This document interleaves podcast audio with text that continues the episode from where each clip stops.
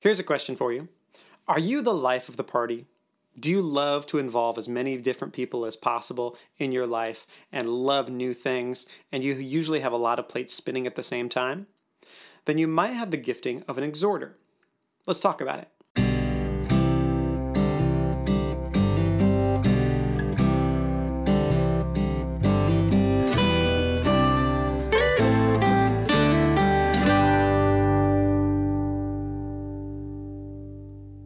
Welcome to Blueprint Sounds. My name is Nathan Smith. Thanks for joining me. Today we're going to talk about the exhorter gifting, but before we do, I want to share something with you. If you go to my website, blueprintsounds.com, you can get access to my free PDF 25 chart topping arrangement tricks. It's wonderful for worship teams or worship leaders who may have a song that they've been doing for a while, but that it needs extra help. It needs to be pumped up a little bit. So it's a PDF where you get 25 different ideas that you can use for your arrangement in your worship song. It gives you two or three sentences on why that trick works and how to utilize it. And then it gives you a song from the radio where you can hear that idea in action. So, again, go to my website, blueprintsounds.com, to get access to that.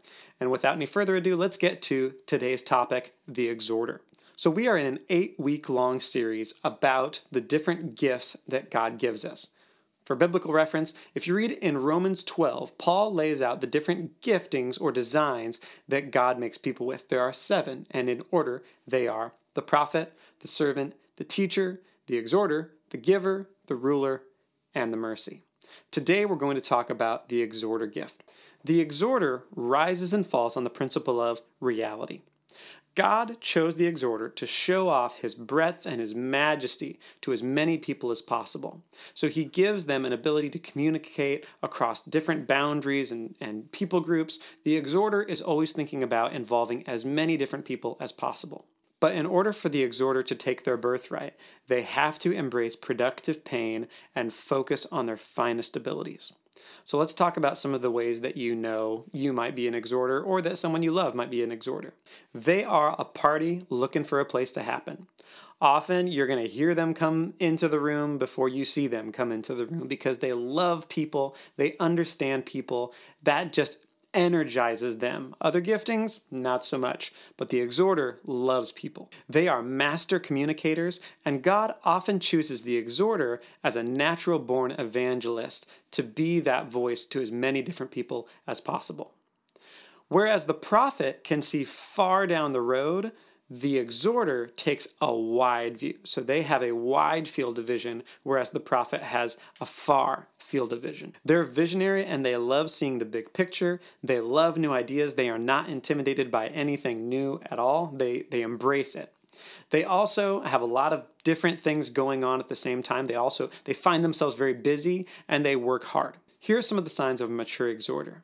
They can mobilize and energize and motivate people in a healthy and godly way to do their best and to be their best. They have earned authority which comes from their perseverance and their embracing of productive pain. A mature exhorter knows how to package the truth, but in a way that will appeal to the broadest audience possible and get past defenses that people have.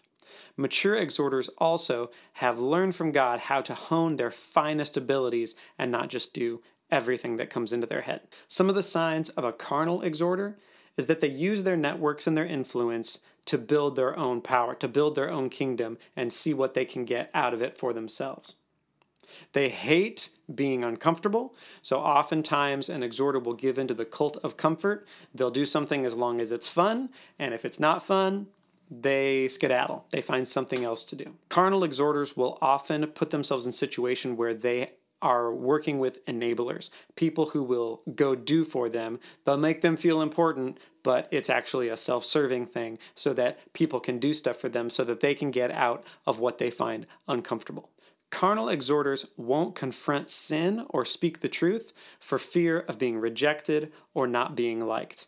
They're so they're, they so love people that that fear of people will keep them from speaking the truth. They prefer to engage with people rather than God. Because people can be finessed, they can be motivated, they can be massaged in different ways, and God cannot. They'll often tend not to walk in reality, which they have to. What I mean by that is they'll think, oh, I can take on this thing. I can do three or four or five things, when really they can only do two things well. So they'll end up disappointing people, but they think of it as, oh, I got to be involved in five things, rather than thinking through a situation and thinking, I should only do two things. And because they don't walk in reality, when something goes wrong, which it inevitably will, they often want to be judged by their intentions rather than on their reality. They'll say things like, oh, that was not my intention, or I didn't mean for that to happen. But that's not the point.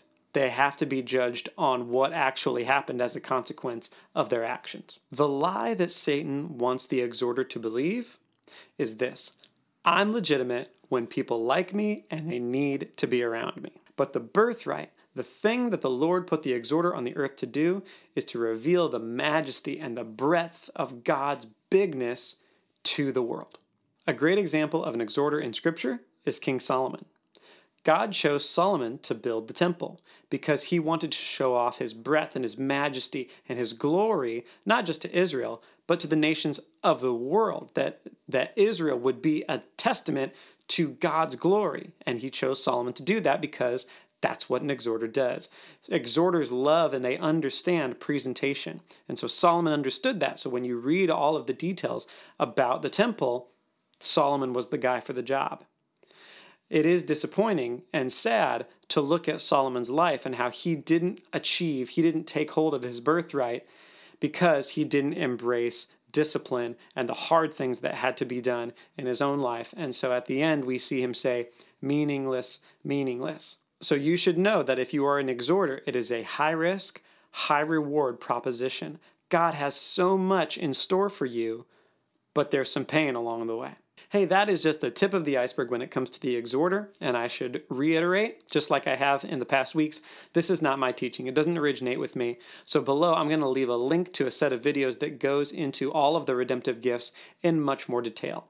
I'm not affiliated with this ministry, I'm just a big fan of this person's ministry. I hope that video helps you. Again, go to blueprintsounds.com to get 25 chart topping arrangement tricks if you're looking for something to help your worship team. And until next week, God bless and goodbye.